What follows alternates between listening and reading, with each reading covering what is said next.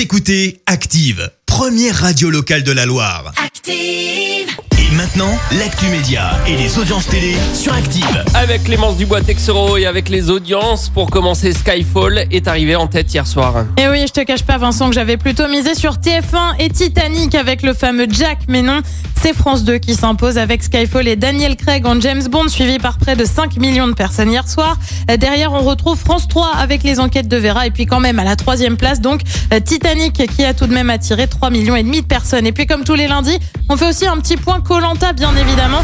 Et oui, et l'émission a connu un petit pic d'audience vendredi. 6 millions 300 000 téléspectateurs ont suivi l'épreuve d'orientation, ou soyons clairs, on voulait tous que Loïc se qualifie. Et surtout, on n'a pas bien compris si Dorian était parti se promener dans les bois ou vraiment en épreuve. Il est allé aux champignons. euh, Un petit peu. Il s'est promené.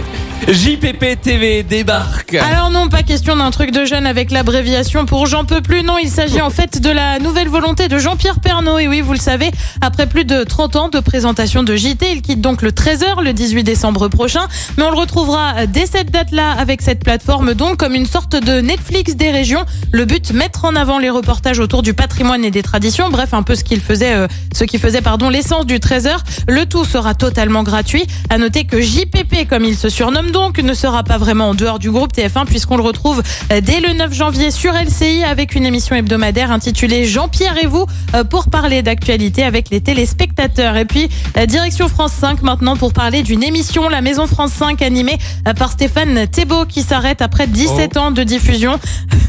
Le magazine de déco avait déjà euh, changé d'horaire avec le deuxième confinement. La chaîne annonce plancher euh, sur une autre émission autour de la décoration. En attendant le dernier épisode de la Maison France 5, euh, ce sera le 12 décembre prochain. En inédit, il y aura des rediffusions jusqu'à la fin de l'année. J'aimais bien moi. Mais moi aussi, j'aimais beaucoup, je suis pas au triste. courant que ça s'arrête. Salut, c'est Stéphane Thébault de la maison France 5. Tu le fais très Et ce soir, on regarde quoi? Sur TF1, eh ben ça respire déjà Noël avec coup de foudre sur un air de Noël. Autre ambiance sur France 3 avec du cinéma et le film 120 battements par minute, euh, suivi d'un débat autour de la lutte contre le VIH. Sur France 2, on retrouve la série Bodyguard.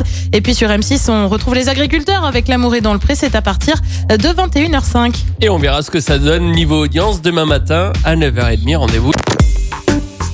Écoutez Active en HD sur votre smartphone, dans la Loire, la Haute-Loire et partout en France, sur activeradio.com.